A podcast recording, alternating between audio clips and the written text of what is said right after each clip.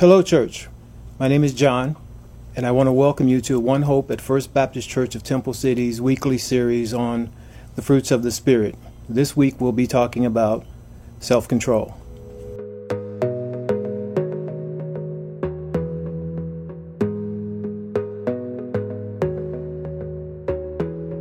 Although we don't hear much about it anymore, self control is the spiritual, emotional, and physical manifestations to control your behavior and growth as you strive to develop in personal areas of your life.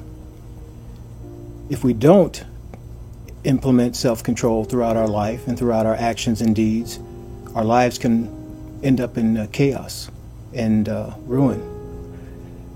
So we have to stop and think where do we want to go? What does it mean to us? How does it benefit us?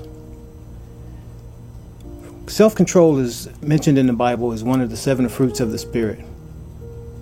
God gives us self control in all aspects of our life when we grow with Him, when we walk with Him, when we trust Him.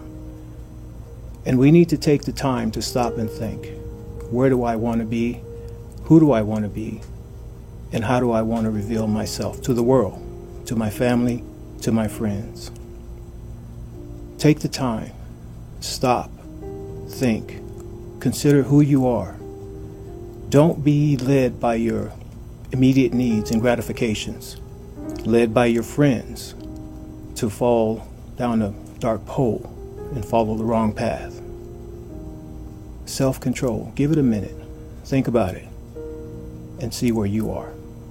In Jesus' name, amen.